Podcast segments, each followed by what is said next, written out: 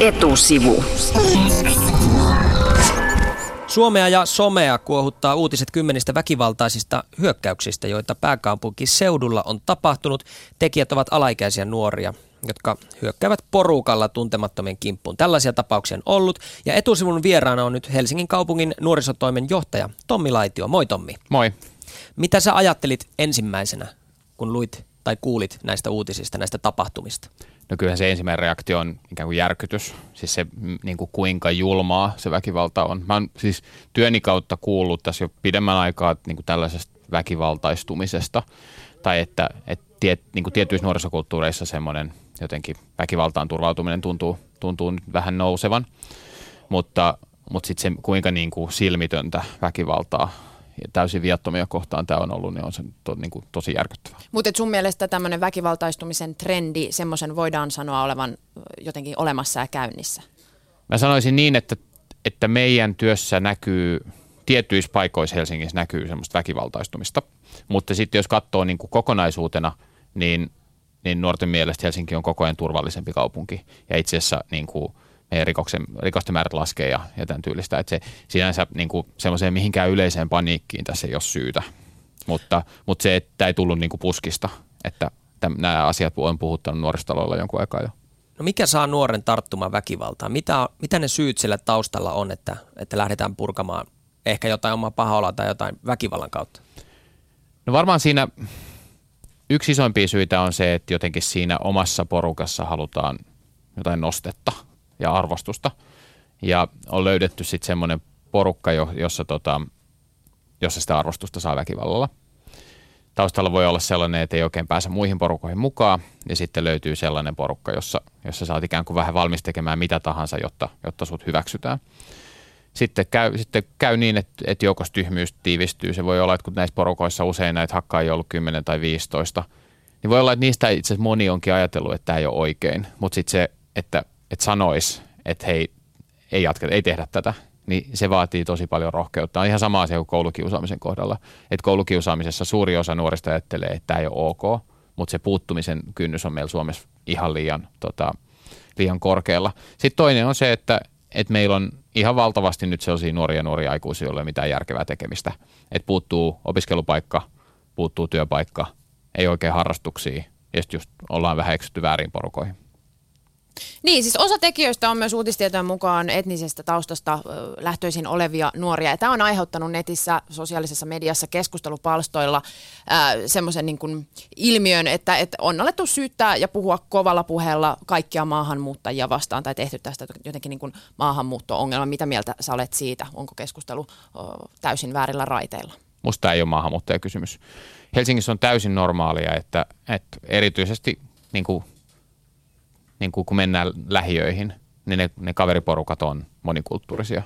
Helsingissä tietyissä lähiöissä on 40 prosenttia nuorista puhuu jotain muuta kuin suomea tai ruotsia äidinkieltä. Siinä ei mitään niin kuin silleen erikoista, että, että, kysymyksiä, että, että hän porukkaan kuuluu myös nuoria, joiden, joiden, tota, joiden, joiden alkuperä ei ole suomi. Mutta, mutta sitten se, jos katsoo niin kuin tätä, mihin mä viittasin aikaisemmin tähän niin kuin ilman opiskelupaikkaa, ilman työpaikkaa olevien nuorten määrään, niin, niin 23 prosenttia, eli joka neljäs 16-29-vuotias vieraskielinen Helsingissä on ilman opiskelupaikkaa ja ilman työpaikkaa. Niin siellä on niin kuin tietyllä tavalla ymmärrettävää, että näissä porukoissa on, on tota maahanmuuttajataustaisia nuoria. Eli onko niinku ongelmat on pakkautunut joihinkin ryhmittymiin ja joihinkin alueille ja sitten se näkyy tällä tavalla? Joo, joo näin mä sanoisin. Mutta mut ne niinku ratkaisut ei, ole, ne ei löydy niinku maahanmuuttajapolitiikasta, vaan ne löytyy siitä, että löydetään – harrastus löydetään, opiskelupaikka löydetään, työpaikka. Sä kirjoitit tästä aiheesta myös omassa Facebook-statuksessa ja, ja myös siihen äh, statuksen alkoi tulla esimerkiksi semmoisia jotenkin loukkaavia tai, tai halveksuviakin kommentteja. Joo, mä joutun eilen, eilen tota, sulkemaan kommentoinnin mun Facebookista sen takia, että, että osa niistä kommenteista oli niin kuin ihan selvästi rasistisia. Ja se on musta, se on musta ikävää, että keskustelu menee sellaiseksi ja se on niin kuin vaarallista ihan niin kuin suoraan sanottuna vaarallista. Miten se on vaarallista? Koska se vaikuttaa niihin nuoriin, niihin maahanmuuttajataustaisiin nuoriin, jotka, tota, jotka haluaa pärjätä koulussa, jotka haluaa elämässä eteenpäin. Se vaikuttaa niihin vanhempiin, jotka yrittää vakuuttaa lapsille, joita, joita kiusataan, kiusataan rasistisesti viikoittain. Se, kun se äiti tai isä yrittää vakuuttaa, että, että kyllä se pärjää, että se tee, kun kannattaa ponnistella koulussa, kyllä sulle annetaan niin kuin tasavertaiset mahdollisuudet. Niin jos sut, niin kuin, sut samaistetaan sellaiseen porukkaan, joka tuolla syyllistyy väkivaltaisuuksiin, niin sitten helposti käy niin, että sä ikään kuin luovutat.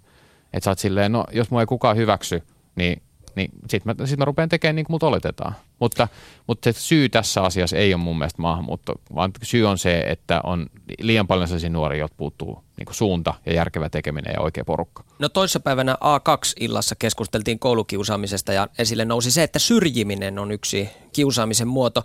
No kuinka yleistä tämä syrjiminen on nimenomaan maahanmuuttajien kohdalla, joka taas saattaa johtaa tähän niin kuin syrjäytymiseen? Erittäin yleistä. Siis se on, se on, mulla ei ole nyt mitään prosenttilukuja, mutta jos, jos mä niin kuulen meidän työssä, tapaan nuoria ja juttelen meidän nuorisohjaajien kanssa, niin, niin maahanmuuttajataustaiset nuoret joutuu todella paljon niin kuin erilaisen syrjinnän ja kiusaamisen kohteeksi uskonnon perusteella, ihovärin perusteella ja kansallisuuden perusteella.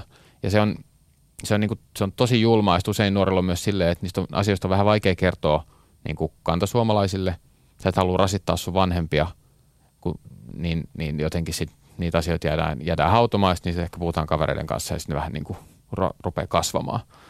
Mutta ehkä tässä olisi niin kuin jotenkin nyt tärkeää kiinnittää enemmän huomiota siihen, että miten syntyy, niin kuin mit, miksi näihin asioihin ei ole niin kuin kukaan puuttunut, miksi ei ole kotona huomattu ja, ja tota, se jotenkin mä, mä lähtisin hakemaan niitä syitä jostain muualta kuin sieltä maahanmuuttopolitiikasta. Yleäks. Etusivussa keskustellaan nyt siitä, miksi nuoret tarttuvat väkivaltaan ja vieraana on Helsingin nuorisotoimenjohtaja Tommi Laitio. Tommi, tilastojen mukaan joka neljäs vieraskielinen nuori aikuinen on ilman koulu- ja työpaikkaa tai koulu- tai työpaikkaa ja suomen ja ruotsinkielisten kohdalla vain alle kymmenes osa on samassa tilanteessa. Mistä tämä ilmiö voi johtua, että, että tota, maahanmuuttajanuoret jää yhteiskunnan ulkopuolelle? Siellä on usein niin kuin se, että, että jos on niin kuin tultu maahan myöhään, niin, niin sitten se johtaa siihen tilanteeseen, että sun pitää ikään kuin pyrkiä niin kuin saada suoritettua peruskouluaika niin kuin huomattavasti tiiviimmässä ajassa ja samaan aikaan omaksua uusi kieli. Et se, se on niin kuin, silleen mun mielestä ihan, se on, kuulostaa pahalta sanoa, että se on ymmärrettävää, että niin käy, mutta se, niin se, että uusi kulttuuri, uusi kieli, ää, sun pitää niin kuin ottaa peruskoulussa kiinni, sulla on ehkä niin kuin jotain sellaista sä oot nähnyt elämässä sellaisia asioita, joita suurin osa suomalaisista lapsista ei ikinä tule näkee toivottavasti. No ilmeisesti myös on vaikea saada kesätyöpaikkoja ja muuta. No kyllä se, kyllä se tulee nuorten puheessa aika voimakkaasti se, että kokemus siitä, että aina va, niin kuin, että jos, jos sulla on tota, jos, jos sä oot muslimi tai, tai jos sulla on venäjänkielinen sukunimi tai, tai tota, e, niin kuin muu kuin tämä tota, kalvakka ihonväri, niin, niin sun on tosi paljon vaikeampi saada työtä. Siinä on niin kuin joitain, joitain tutkimuksia on jo siitä, että esimerkiksi jos on venäjänkielinen, venäjänkielinen sukunimi, niin tarvii lähettää neljä kertaa enemmän hakemuksia niin, siis yksi merkittävä syy just tämmöisen väkivaltaankin varmaan lienee just tämä yhteiskunnasta vähän niin kuin sivuun jääminen ja, ja, ja syrjäytyminen. Ää, millä tavalla me nyt voidaan sitten jotenkin ehkäistä sitä, että näin ei käy? Että, että nuoret eivät syrjäydy tai eivät tule siihen tilanteeseen, että kaikki on ihan sama ja siinä vaiheessa niin kuin alkaa käyttää väkivaltaa, että olisi jotain. No, tässä on varmaan kaksi asiaa, mistä pitää puhua. Toinen on se, että, että miten saadaan tämä niin kuin nyt syntynyt väkivallan kierre pysäytettyä ja, ja niin kuin – mä nyt sanoisin ikään kuin jokaiselle, että, että älkää nyt Herran Jumala jakako niitä, niitä, niitä, niitä listoja Facebookissa joistain nuorista, joita epäillään näistä asioista. Nämä on poliisiasioita ja annetaan, niin kuin, meidän koko niin kuin järjestelmä perustuu siihen, että meillä on niin kuin oikeuslaitos ja poliisi ja lastensuojelu, jotka hoitaa nämä asiat. Että ei nyt lähdetä, lähdetä niin kuin siviilivoimin näitä asioita ratkaisemaan. Ja, ja sitten niin kuin toinen, toinen on se, että sit kun nämä nuoret on saatu kiinni ja moni on saatukin, niin sitten poliisi ja sosiaalitoimi rupeaa niiden perheiden kanssa yhdessä tätä asiaa ratkaisee. Et se, se, että perheet saadaan mukaan siihen juttuun on tosi tärkeää. Mutta sitten jos halutaan, että tätä ei tapahdu jatkossa, niin, niin se, että me pienennetään sitä määrää nuoria, jotka on ilman, ilman koulutusta ja, ja tota, työpaikkaa. Ja siinä mielessä itse asiassa asiat on mennyt vähän parempaan suuntaan. Että, että viime vuonna vielä niin, niin tota, tämmöisestä vajaasta kuudesta tuhannesta helsinkiläistä peruskoulun päättävästä ysiluokkalaisesta, niin tuhat jäi tuhat jäi ilman, ilman opiskelupaikkaa. Joka kuudes. Joka kuudes.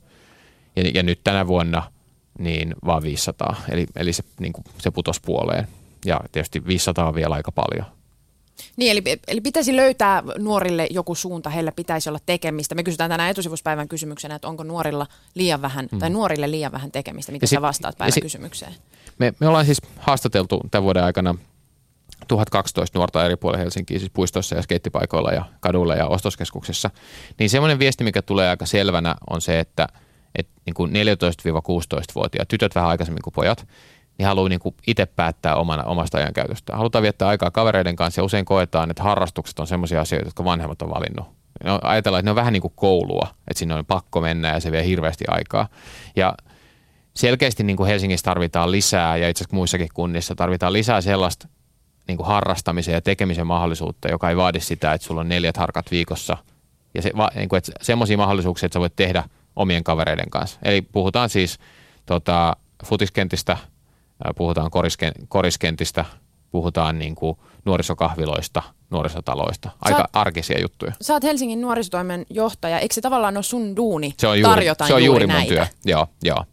Kyllä. No millä tavalla tähän tarvitaan mukaan aikuisia, jotka ottaa sitten muutenkin kuin viran puolesta kontaktia nuoriin, että ei ole aina se opettaja, joka sanoo, tai joku auktoriteetti, vaan niin kuin aikuisia, jotka, jotka on kosketuksissa nuorten maailmaan. No se on niiden harrastusten yksi iso vahvuus on se, että, että harrastusporukoissa niin nuoret, nuoret saa elämänsä jonkun aikuisen, joka ei ole vanhempi, joka ei ole opettaja, joka on kiinnostunut sen elämästä.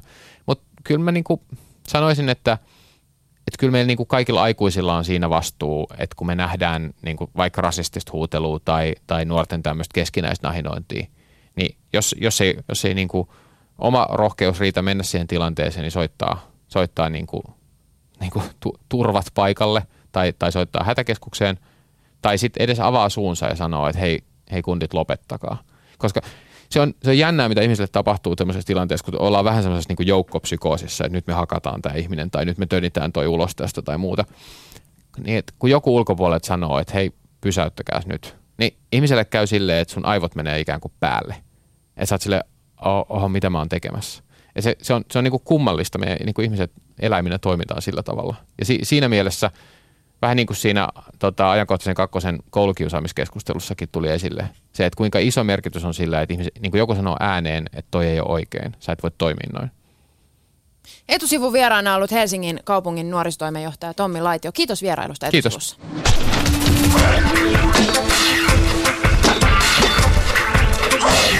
Etusivu.